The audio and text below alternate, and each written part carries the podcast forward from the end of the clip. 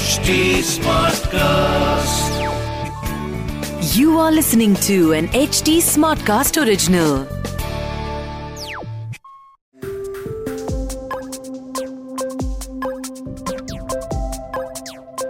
So crypto current के पिछले episode में हम बात कर रहे थे गौरव के साथ और हमने काफ़ी चीज़ों के ऊपर बात करी, जैसे बिटकॉइन है क्या, काम कैसे करता है इसके अंदर कोई इंट्रेंसिक वैल्यू है तो कैसे डिफाइन करी जा सकती है? यूनिक कैसे बनता है? और हमने पार्ट वन खत्म करा था माइनिंग के ऊपर। तो यहीं से इस एपिसोड को शुरू करते हैं। माइनिंग के ऊपर हम जानना चाहेंगे गौरव से कि ये क्या पूरा प्रोसेस है कैसे काम करता है।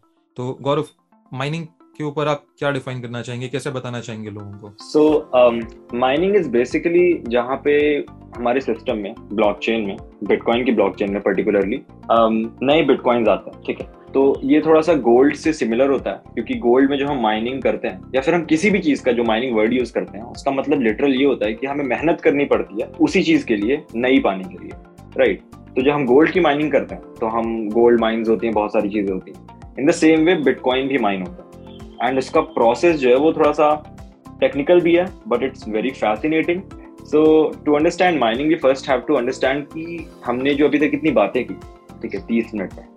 इन सब का सार क्या है? इनका मतलब क्या है? राइट ये काम कैसे कर रही है? क्योंकि जब मैं पहली बार आया था, इसमें तो मुझे समझ में आ गया था कि ये है, ये लेकिन मैं उनको जोड़ नहीं पाता था चीज़ों को। तो basically how we have to understand it is that मुझे बिटकॉइन पे ट्रांजेक्शन करनी है। मैं कोई ट्रांजेक्शन करता हूँ। मान लीजिए मैंने आपको दस बिटकॉइन भेजे। अब वो ट्रांजेक्शन जो है वो, जैसे हमारे बैंक्स काम करते हैं बैंक्स आर बेसिकली अगर हमारे दोनों बैंक अकाउंट है, एक मेरा बैंक अकाउंट है और एक आपका बैंक अकाउंट है और मैं आपको अगर पैसे भेज रहा हूँ तो वो पीयर टू पीयर नहीं है। वो मैं आपको नहीं भेज रहा हूँ पैसे। वो बैंक पहले चेक करता है, मेरे अकाउंट में है या नहीं है, और फिर वो वेरीफाई करता है आपके पास भेजने के लिए। राइट तो उसमें एक सेंट्रल अथॉरिटी है। मान लीजिए दस हज़ार लोग हैं, और वो बैंक यूज़ कर रहे हैं तो हमारे पास एक सेंट्रल अथॉरिटी है, वो सबको चेक करता है कि इस बंदे ने इसको इतने पैसे भेजे, इसने इसको भेजे। इसको, इसमें दिक्कतें ये है कि वो सेंट्रलाइज है। उस पर हमला किया जा सकता है फ्रीज किया जा सकता है, बहुत सारी चीज़ें। तो अगर हम उसको डिसेंट्रलाइज करें, उसको हम ऐसे करें कि खतरा ना हो ये सारी चीज़ें। एक एंटिटी के पास इतनी पावर ना हो कि वो मेरे पैसे रोक ले राइट इसका एक सबसे एब्सर्ड सोल्यूशन ये था कि ऐसा करो, सबके पास अपने अपने लेजर्स होंगे। सब अपनी अपनी कॉपी रखो, कोई भी किसी को पैसे भेजेगा तो वो सबको बताएगा। सबके पास ब्रॉडकास्ट करेगा कि देखो मैंने इस बंदे को इतने पैसे भेजे और सारे लोग अपडेट करेंगे अपनी कॉपीज राइट तो ये आ गया एक डिसेंट्रलाइज तरीका। अब ये काम कैसे करता है? मान लीजिए यहाँ पे पाँच लोग हैं और पाँचों के पास अपनी अपनी एक नोट है अपनी अपनी एक कॉपी है जहाँ पे वो नोट कर रहे हैं किसने किसको कितने पैसे भेजे। राइट अगर मैं आपको पैसे भेजता हूँ तो पाँचों नोटबुक में आ रहे हैं। ठीक है? अब यहाँ पे बात ये आती है कि आगे इसके क्या होगा? मैंने अगर आपको दस बिटकॉइन भेजे तो मैं एक्सप्लेन करूँगा सबको और वो आ, सब अपने अपनी लेजर्स में लिखेंगे। यहाँ पे एक चीज़ ये आ जाती है कि पता कैसे चलेगा कि मैंने ही भेजे यहाँ पे राइट क्योंकि सबके पास कॉपी है। कोई भी लिख सकता है। मैं ज़रूरी नहीं है। मैं लिख सकता हूँ कि शिजर ने मुझे पंद्रह हज़ार रुपए दिए राइट तो उसके लिए आती है एक बहुत ही खास चीज़, जो है डिजिटल सिग्नेचर्स वो कैसे काम करती है? We can have another episode on that but basically हमें ये समझने की ज़रूरत है कि digital signatures are like emails एक पब्लिक की होती है और एक प्राइवेट की होती है। ईमेल जो होता है वो आपको होता है पब्लिक की, और जो पासवर्ड होता है वो होता है प्राइवेट की। तो अगर मैं कोई ट्रांजैक्शन लिख रहा हूँ तो आप ये इंश्योर कर सकते हो कि हाँ वो सही ट्रांजैक्शन अब अगर मैंने ट्रांजैक्शन भेजी तो उसको जो पाँचों लोग हैं, वो सुनते हैं। वो अपनी अपनी कॉपीज में लिखते हैं राइट नाउ एक यहाँ पे एक खास चीज़ आती है कि मैंने साइन तो कर दी, लेकिन लोग जो है, वो उसको कॉपी पेस्ट कर सकते हैं राइट वही कॉपी पेस्ट उठा के फिर से कर सकते हैं। तो ये एक प्रॉब्लम आ गई, क्योंकि सिग्नेचर तो वही रहेगा। इसमें दिक्कत ये आती है, फिर चेंज होता है कि मैसेज के साथ साथ हमारे सिग्नेचर्स भी चेंज होते हैं एंड इसमें एक बहुत खास चीज़ आती है, इसको कहते हैं प्रूफ ऑफ़ वर्क एंड यहाँ पे माइनिंग पूरी चालू होती है कि माइनिंग है क्या basically right so mining in the literal sense is basically जब सारे कंप्यूटर्स मिलके compete करते हैं, एक ऐसा नंबर फाइंड करने में जो एक सोल्यूशन होता है किसी क्वेश्चन का, एक इक्वेशन का सोल्यूशन होता है, उस नंबर को फाइंड करने के प्रोसेस को हम कहते हैं माइनिंग इन बिटकॉइन ओके तो अभी तक जो मुझे समझ आया सुन के गौरव वो ये है कि हम एक डीएलटी के ऊपर बात कर रहे हैं which is distributed ledger technology की। सब लोगों के पास एक लेजर रहेगा सारे ट्रांजेक्शन ब्रॉडकास्ट होंगे। और ये सारी चीज़ें हम मैथ्स के थ्रू पजल्स के थ्रू कर रहे हैं जिसके लिए हमने माइनिंग प्रोसेस को डिफाइन करा। हमने बोला प्रूफ ऑफ़ वर्क होता है। पर ये प्रूफ ऑफ़ वर्क काम कैसे करता है? जब मैं समझा था प्रूफ ऑफ़ वर्क क्या है तो मुझे बहुत कंफ्यूजन होती थी लाइक हर बच्चे को होती है। मुझे समझ नहीं आता कि है क्या ये चीज़। लाइक एम है या एम है क्या ये? तो proof of work in the literal sense is just an input एक नंबर होता है ये प्रूफ ऑफ़ वर्क जिसको अगर हम ब्लॉक के नीचे अटैच कर देते हैं, एक ब्लॉक में बहुत सारी ट्रांजेक्शन होती हैं, और उन ट्रांजेक्शन के सबसे नीचे एक स्पेशल नंबर होता है, उसको हम कहते हैं प्रूफ ऑफ़ वर्क और वो प्रूफ ऑफ़ वर्क हमको फाइंड करना होता है कॉम्पिटेशनल पावर करके. कंप्यूटेशनल हमें बहुत ज़्यादा वर्क करना पड़ता है उस नंबर को फाइंड करने के लिए. और जब हम आते हैं प्रूफ ऑफ़ वर्क पे कि हम वो फाइंड कैसे करते हैं? यहाँ पे एक बहुत ही कूल फ़ंक्शन आते हैं, जिनको कहते हैं hash function hash function are basically the function the cryptographic function जिसके इनपुट में कुछ भी हो सकता है. इनफाइनाइट फ़ाइल हो सकती है, कुछ भी हो सकता है. लेकिन उसका जो आउटपुट होता है, वो हमेशा ही एक फिक्स लेंथ की स्ट्रिंग होती है. मैं यहाँ पे यू कैन से इनफाइनाइटली कोई भी नंबर डाल सकता हूँ इनपुट में, लेकिन जो मेरा आउटपुट आएगा, वो हमेशा एक फिक्स स्ट्रिंग आएगी. तो हम जो बिटकॉइन के प्रोटोकॉल पे यूज़ करते हैं हैश फ़ंक्शन उसको हम कहते हैं शार्ट शार 256 सिक्योर हैश फ़ंक्शन 256 256 इसलिए लगाया कि जिसका आउटपुट होता है, जिसको हम कहते हैं हैश या फिर डाइजेस्ट तीन नाम है आउटपुट हैश या फिर डाइजेस्ट वो जो होता है, वो 256 बिट्स का होता है zero one one zero zero zero करके ये 256 तक जाता है। ठीक है? तो बिटकॉइन कैसे काम करता है? ये आपको ये बोलता है कि, ऐसा गौरव मेरे पास आउटपुट है, ठीक है? लेकिन तेरा काम क्या है? ये मेरा आउटपुट है। अब तुम इनपुट ढूंढो इसका। मेरे को इनपुट निकाल के दो कि इनपुट है क्या राइट तो इसमें क्या होता है कि इनपुट तो इन्फानाइट हो सकता है, क्योंकि वो हैश फ़ंक्शन ही है। इनपुट में हम कुछ भी डाल सकते हैं आउटपुट हमेशा फिक्स्ड होगा। एक फिक्स्ड लेंथ का नंबर होगा कोई ना कोई राइट तो अब मैं इनपुट ढूंढू कैसे? इसका सबसे बेस्ट तरीका होता है, वो होता है brute force which is guess and check सिर्फ़ गेस करो चेक करो, क्योंकि हम इसको अभी तक डी नहीं कर पाए कि ये कैसे काम करता है। तो इसका सिर्फ़ एक तरीका है गैस एंड चेक करो। तो जब लोग कंप्यूटर्स जो वो गेस एंड चेक करते हैं तो उनको बहुत ज़्यादा एनर्जी स्पेंड करनी पड़ती है। तो वो जो एनर्जी स्पेंड होती है, उस नंबर को फाइंड करने में, वो उसको हम कहते हैं प्रूफ ऑफ़ वर्क वो जो नंबर हमारा इतना स्पेंड करके जो इनपुट आता है फाइंड होता है, उसको हम कहते हैं प्रूफ ऑफ़ वर्क एंड इस होल प्रोसेस को हम कहते हैं प्रूफ ऑफ़ वर्क फाइंड करना। जब प्रूफ ऑफ़ वर्क फाइंड कर लेते हैं तो हमारे ट्रांजैक्शन में सबसे ऊपर एक स्पेशल ट्रांजैक्शन ऐड हो जाती है, जो रिवॉर्ड होता है। आपने इतनी मेहनत की है इसके लिए, आपको कुछ रिवॉर्ड मिलना चाहिए राइट right? उस रिवॉर्ड को हम कहते हैं बिटकॉइन तो bitcoin is basically an economic incentive कि आप काम करते रहो। आपके मेहनत की कमाई है तो वो ट्रांजैक्शन सबसे ऊपर ऐड हो जाती है। एंड इस होल प्रोसेस को हम कहते हैं माइनिंग बिटकॉइन माइनिंग ओके तो मेरी समझ में जो आपने समझाया माइनिंग हम इसलिए करते हैं ताकि हमें बिटकॉइन रिवॉर्ड मिले। वो माइनिंग के लिए अलग अलग तरीके होते हैं। हम अभी बात कर रहे हैं कि हम हैश फ़ंक्शन के थ्रू ये माइनिंग करते हैं जहाँ पे अगर हम कोई भी इनपुट डालें तो एक फिक्स लेंथ आउटपुट ही निकलेगा। इनपुट को हम डायरेक्टली नहीं फिगर आउट कर सकते तो हम लोग इसको ब्रूट फोर्स के थ्रू जानने की कोशिश करते हैं। जो भी हमारा इसमें इनपुट निकल सकता है वो गेस एंड चेक के थ्रू निकलता है। और ये सारी चीज़ों के बाद आखिरी में हमारा जो भी रिवॉर्ड होगा वो हमें मिलेगा। बट रिवॉर्ड किसको मिलेगा ये कैसे डिफाइन किया जाता है ये कैसे डिसाइड किया जाता है? Okay okay. तो रिवॉर्ड बेसिकली उसको मिलता है जो ब्लॉक का माइनर होता। है राइट right? वो जिस उस ब्लॉक को जिस बंदे ने माइन किया होता है उसका एक एड्रेस होता है। उस एड्रेस को एक्सेस मिल जाता है बिटकॉइन का। वेन वी से कि हम बिटकॉइन आपको भेज रहे हैं, आप मुझे बिटकॉइन भेज रहे हो, बिटकॉइन यहाँ से वहाँ मूव नहीं होता। एक्सेस मूव होता है। आप उसको अब एक्सेस कर सकते हो। इट्स लाइक एक तिजोरी है। मैं, मेरे पास चाबी थी, मैंने आपको दे दी चाबी। राइट तो जब एक ब्लॉक माइन होता है, उसका जो एड्रेस होता है, उस एड्रेस को एक्सेस मिल जाता है, वो बिटकॉइन एक्सेस करने का।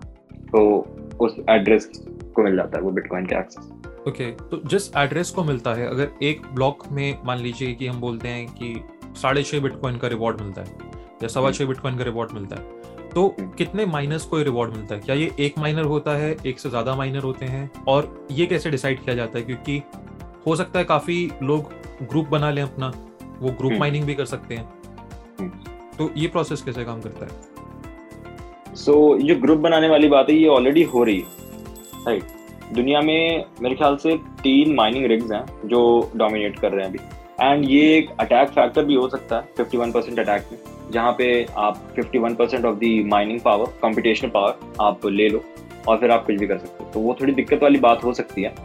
बट um, हर दस मिनट में किसी न किसी एक बंदे को बिटकॉइन मिलता है कुछ। विच इज़ लाइक वो भी अपने पैसे कमा रहा है बिटकॉइन माइन करके। या this is how it work and there is this special function of Bitcoin which we need to I think touch upon is that how is it finite? वो finite कैसे है हमने उस पर भी शायद बात नहीं की है and how does it become difficult right so when we talked about the hash functions कि हम उसका आउटपुट फिक्स कर कर देते हैं what literally happens जो असल में बिटकॉइन के नेटवर्क पे हो रहा होता है वो ये होता है कि जो हमारे 256 बिट्स होती हमें बिटकॉइन का प्रोटोकॉल ये नहीं बोलता कि 256 बिट एग्जैक्ट फाइंड करके दो। वो हमें कहता है कि यार, तुम्हें एक ऐसा इनपुट ढूंढना है, जिसको हैश फ़ंक्शन में डालने से जो आउटपुट आएगा, उसके शुरू में 20 ज़ीरो होंगे। राइट एंड ये जो 20 ज़ीरो वाला फैक्टर है, ये बहुत इंपॉर्टेंट है, क्योंकि इससे डिफिकल्टी एडजस्ट होती अगर किसी दिन ऐसा हुआ कि करोड़ कंप्यूटर्स आ गए तो वो 20 ज़ीरो की जगह आप कह देगा कि 90 ज़ीरो हो जिसके आगे, अब उसको ढूंढो। तो अब वो मेरे लिए और मुश्किल हो गया। उसकी प्रोबेबिलिटी फाइंड करने के लिए और मुश्किल होगी। तो this is how bitcoin adjust the difficulty कि जितने ज़्यादा लोग आएँगे, वो हमेशा एवरेज उसका दस मिनट ही आना चाहिए और हर दस मिनट में कोई ना कोई एक विनर होता है ऑन एवरेज उसको बिटकॉइन मिलते हैं। एंड हर दो लाख दस हज़ार ब्लॉक्स माइंड पे इसका रिवॉर्ड जो है वो हाफ़ हो जाता है।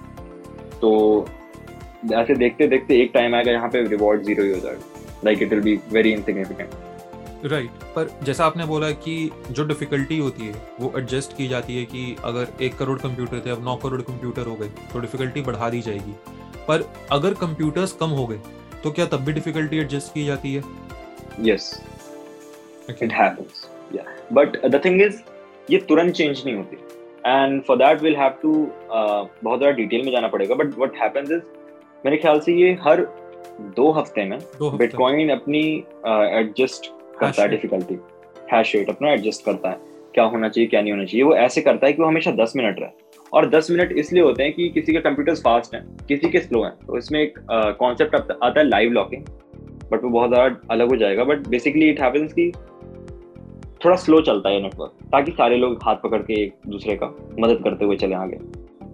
ओके एंड जो रिवॉर्ड्स कम होते हैं यहाँ पे अगर मैं देखूँ तो एक डिमिनिशिंग रिटर्न हो चुके कि जिन लोगों ने माइनिंग शुरू में शुरू करी उनके लिए तो बहुत प्रॉफिटेबल था। अगर आज मेरे या आपके जैसा कोई आम आदमी माइनिंग शुरू करना चाहेगा शायद उसके लिए माइनिंग इतनी प्रॉफिटेबल नहीं हुई। तो यहाँ पर एक सवाल निकल कर आता है कि क्या बिटकॉइन सच में डिसेंट्रलाइज है? या ये खाली उन लोगों के लिए डिसेंट्रलाइज है जिनके पास या तो पहले काफ़ी पैसा था या आज काफ़ी पैसा है जो माइनिंग शुरू कर सकते हैं?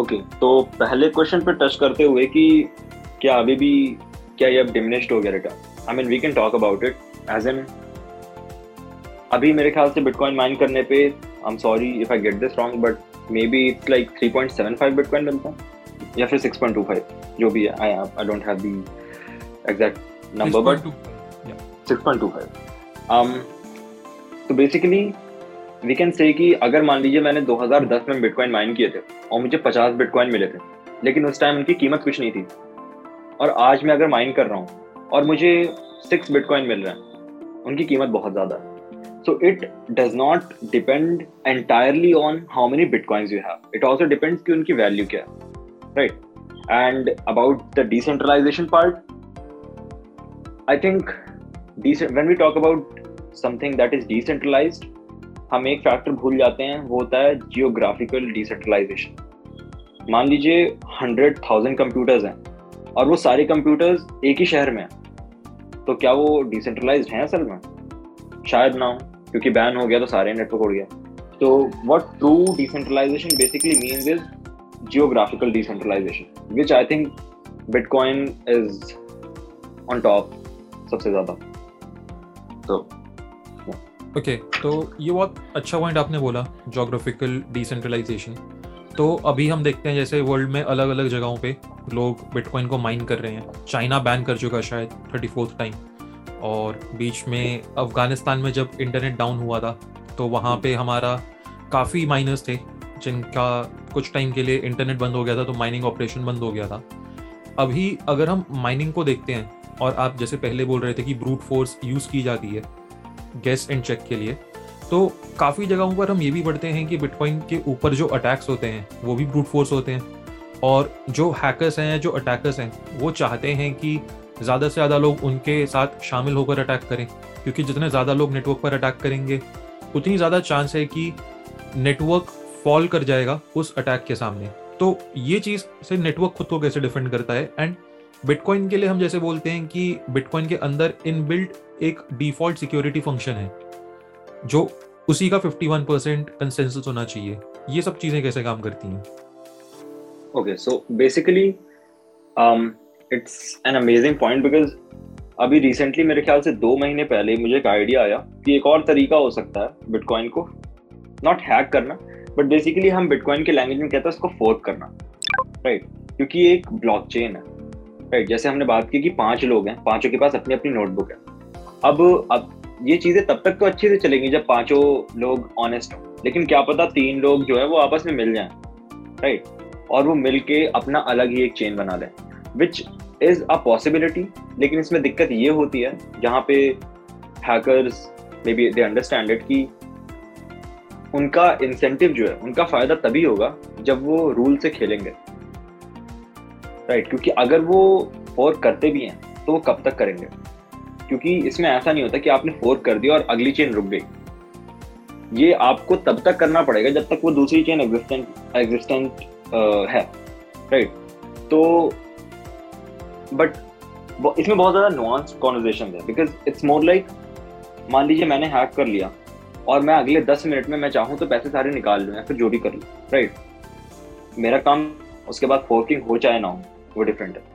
But there is this factor which is fifty one percent attack जहाँ पे माइनर्स इकट्ठा होके ये कर सकते हैं। अभी तक किया नहीं गया है।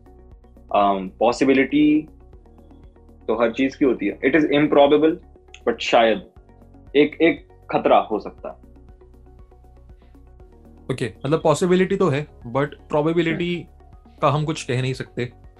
और जैसा आपने फोक्स की बात करी ये फोक्स होते हैं क्योंकि आज अगर मैं जाके कॉइन मार्केट कैप पे बिटकॉइन सर्च करता हूँ तो मुझे बहुत सारे इसके ऑल्टरनेटिव दिखते हैं। अब कुछ लोग बोलते हैं कि बिटकॉइन कैश है, इसमें ब्लॉक साइज़ बड़ा है। कुछ लोग बोलते हैं बिटकॉइन एसवी है, और bitcoin SV original Satoshi Nakamoto जिनको काफ़ी लोग क्रेग राइट मानते हैं बोलते हैं कि ये इसके पीछे हैं।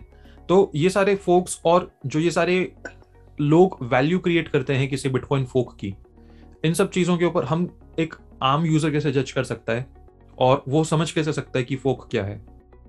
ओके सो बेसिकली फोकिंग आप ऐसा समझिए कि ट्रेन होती है ट्रेन की पटरी होती है राइट right? तो एक ट्रेन जा रही होती है उसकी जो डायरेक्शन है वो बदल जाती है। लाइक like, उसी पटरी में से हम दो डायरेक्शन निकाल देते हैं एक कहीं और जा रही है एक कहीं और जा रही है।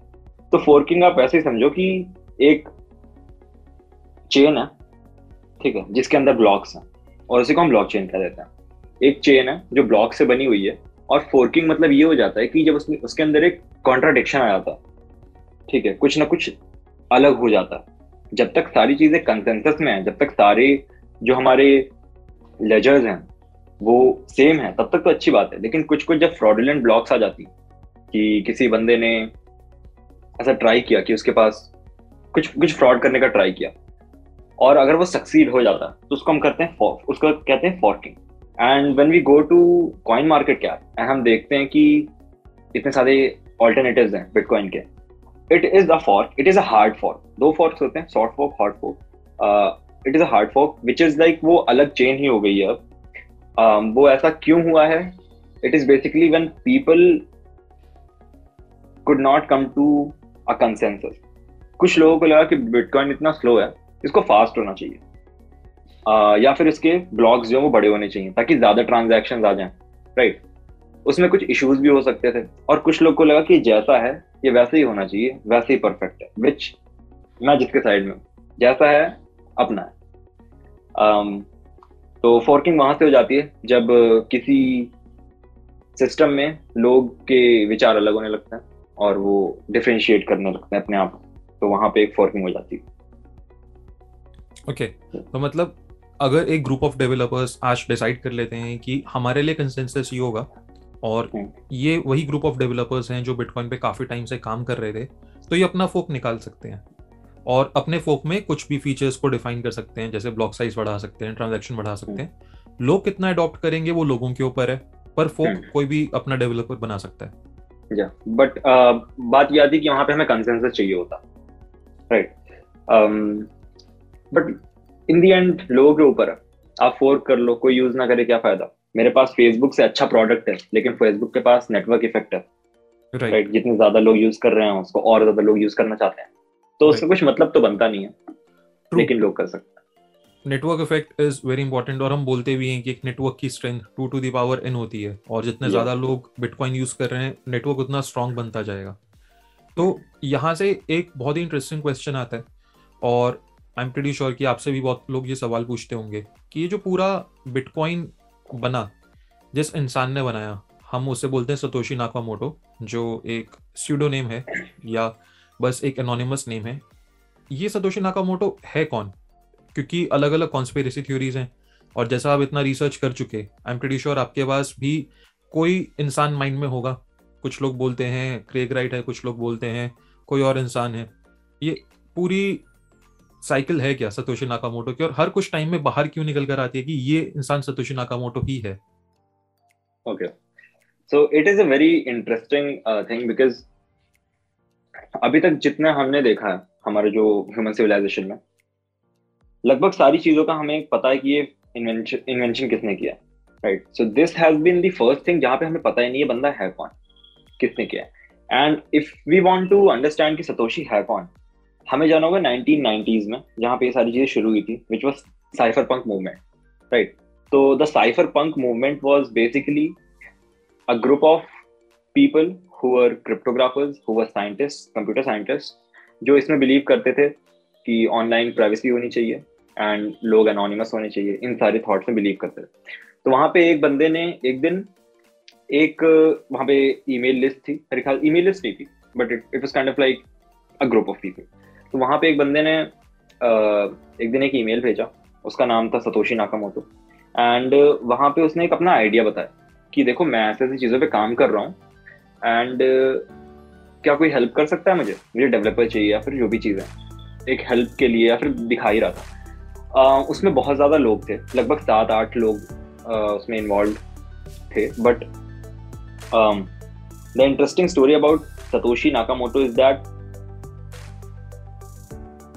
it could be anyone it he might be alive right वो शायद अभी ज़िंदा भी ना हो.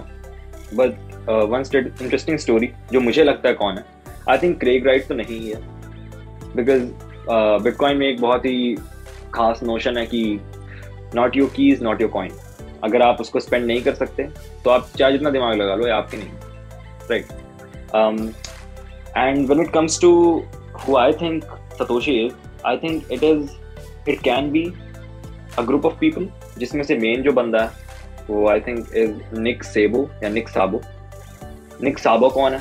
एंड इसका मैं बताता हूँ कि क्यों हो सकता है. तो निक साबो बेसिकली ये जो बिटकॉइन का आइडिया है पूरा, कि ये डिजिटल गोल्ड होगा फाइनाइट होगा डिसेंट्रलाइज होगा पीयर टू पीयर होगा परमिशनलेस होगा, कोई इसको रोक नहीं सकता राइट right? इसका एक आइडिया निक सेबो ने 1990s में एक पेपर पब्लिश किया था विच वॉज़ बिट गोल्ड उसका नाम था। या। एंड बिट गोल्ड में ये लगभग 95 परसेंट चीज़ें थी। Right right? तो बात ये होती है कि निक्स साइफर पंक में एक और आदमी था जिसका नाम था एडम बेक उसका एक आइडिया था hash cash which was like जब हम किसी को ईमेल भेजते हैं अगर मैं आपको बोलूँ मैं आपको एक लाख रुपए दूँगा आप पंद्रह हज़ार करोड़ लोगों को भेजे ईमेल तो कोई होगा वो भेज भी देगा। तो हमें एक इंसेंटिव ऐड करना था हर एक ईमेल के पीछे। तो वो जो हैश कैश था दैट वाज बेसिकली जो हमने बात की प्रूफ ऑफ़ वर्क उस जो पूरे प्रोसेस को हम करते हैं, उसको हम कहते हैं हैशिंग हैश फाइंड करना राइट तो उसने वो चीज़ जोड़ दी। Now when it comes to bitcoin Nick Szabo ने वो पेपर पब्लिश किया and he was like he was searching for someone जो उसका हेल्प कर दे डेवलप करने। लेटर निक सेबो के ब्लॉग पोस्ट पे 2005 में उन्होंने एक ब्लॉग पब्लिश किया, जो बिटगोल्ड पे था। उन्होंने पूरा एक्सप्लेन किया क्या है, क्या नहीं है and he was searching for a developer जो उनका हेल्प कर सके उस चीज़ राइट कोड कर सके उनके लिए। उन्होंने पूरा आइडिया फॉर्मुलेट कर लिया था। देन वी सी कि सतोशी ने जब अपना पेपर रिलीज़ किया तो वाइट पेपर डेवलपर डेवलप करने के बाद तो Nick Szabo went to his blog and change the date bitcoin की जो पब्लिशिंग वाइट पेपर की जो डेट थी, उसके पंद्रह दिन बाद की उन्होंने डेट लगा दी। कि ये पता ना चले कि मैंने पहले पब्लिश किया था। It could be that and then another thing is that writing pattern जो है, वो निक सेबो से मैच करते हैं कि हर एक कॉमा के बाद दो स्पेसेस आते हैं वाइट पेपर में राइट तो कुछ कुछ चीज़ें वो मैच करती हैं निक सेबो के साथ। Then another thing is that Nick's I was listening to this podcast the Tim Ferriss show जिसमें Naval Tim Ferriss and Nick Sebo was there and उनसे ये पूछा गया कि जो स्केलिंग का इशू है बिटकॉइन का कि पेमेंट को हम कैसे यूज़ करें? तो उसका आपका सोल्यूशन क्या लगता है? तो उनके मुँह से कुछ चीज़ फंबल हुई थी and it was I would definitely go for the second layer you know when I created bitcoin and then he was like when I created bitcoin फिर he paused for a minute then he was like bit gold तो वो किसी बंदे ने वो पूरा सुना and वो बाहर डाल दिया कि शायद फंबल हुआ हो, शायद बताया गया। तो एक और इंटरेस्टिंग स्टोरी ये है कि Nick Szabo was involve with another person who was Hal Finney and जब हमारी ये न्यूज़ आई थी कि सतोशी कौन है सतोशी कौन है तो जापान में कोई एक आदमी है जिसका नाम सतोशी ही था सतोशी नाका मोटो था। um, उनको पुलिस पकड़ ली कि आप है सतोशी उन्होंने कहा नहीं मैं तो नहीं हूँ। बाद में पता चला कि जो दूसरा बंदा था जिसके पास पुलिस गई जब लोग ढूंढ रहे थे कि सतोशी है कौन तो पता चला कि हेल्फिनी भी इन्वॉल्व था निक साबो के साथ। ये सब तो तब तक ठीक था। फिर पता चलता है कि जो सतोशी नाकामोटो जिसको पुलिस ने पकड़ा था वो हेल्फिनी का पड़ोसी है। तो वहाँ पे थोड़ी सी कहानी ट्विस्ट होगी कि क्या निक साबो ने मिल के हेल्फिनी के साथ ये चीज़ डेवलप की क्योंकि हेल्फिनी बहुत अच्छा कोडिंग करता था। ये डेवलप की एंड हेल्फिनी ने अपना नाम बचाने के लिए अपने पड़ोसी का नाम यूज़ कर दिया। तो आ, ये चीज़ आ, बहुत ज़्यादा इंटरेस्टिंग है। Hal Finney is is not in the world he died back in 2013 i guess. Um, and Nick Sabo is still alive. वो कभी क्लेम नहीं करते कि वो सतोशी हैं but I think personally it was Hal Finney and Nick Szabo and one more thing जो Craig Wright का पूरा इशू था उसमें ये था कि बिटकॉइन में आप एक एडिशनल स्क्रिप्ट ऐड कर सकते हो एक ट्रांजैक्शन में। आप कुछ नीचे लिख सकते हो। ठीक है? एक word limited just like Twitter उसमें आप कुछ लिख सकते हो। तो वो 2015 में लिखा गया था कि Craig Wright is not Satoshi और वो वही लिख सकता है जो मेन जेनेसिस ब्लॉग इसने माइंड किया था। तो that's an interesting point right तो मेरे को पूरी कहानी सुन के ये समझ आया कि हमारे देश में कहावत सही है कि पड़ोसी से बना के रखो। पड़ोसी को पुलिस ने पकड़ लिया और उसको नहीं पकड़ा। But yeah.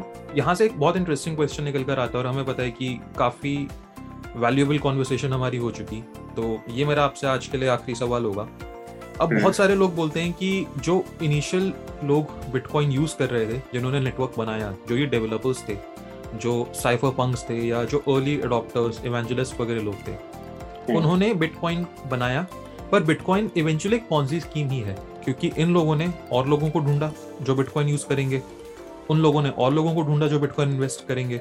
और वो चेन आगे बढ़ती गई।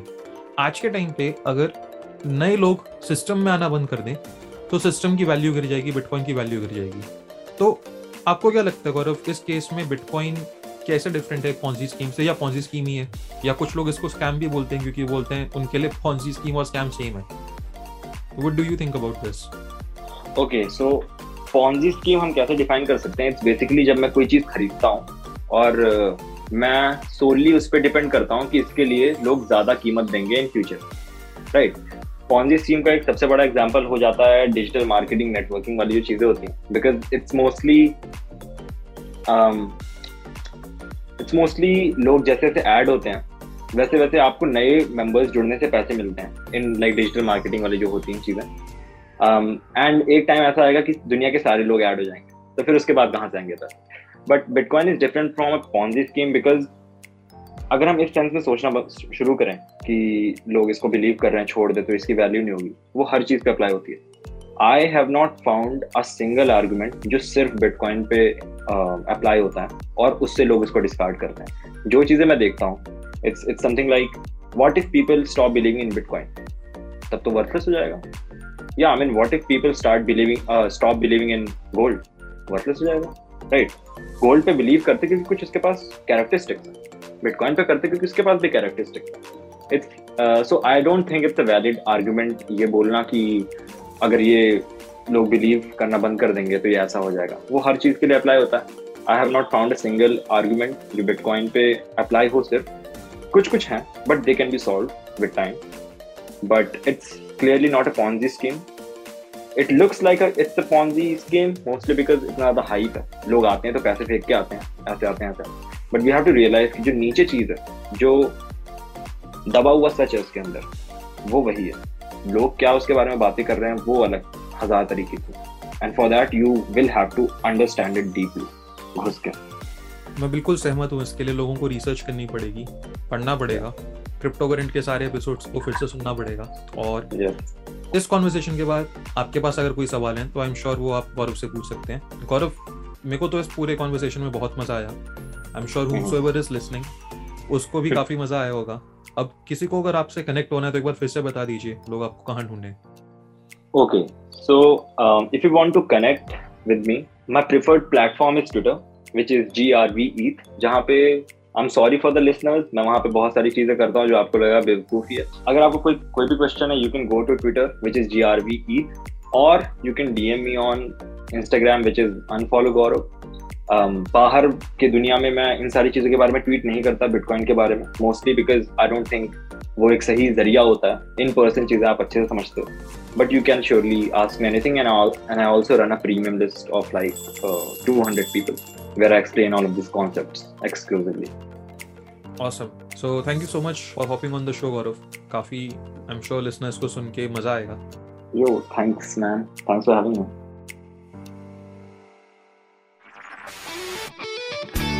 This was an HT Smartcast original. HT Smartcast.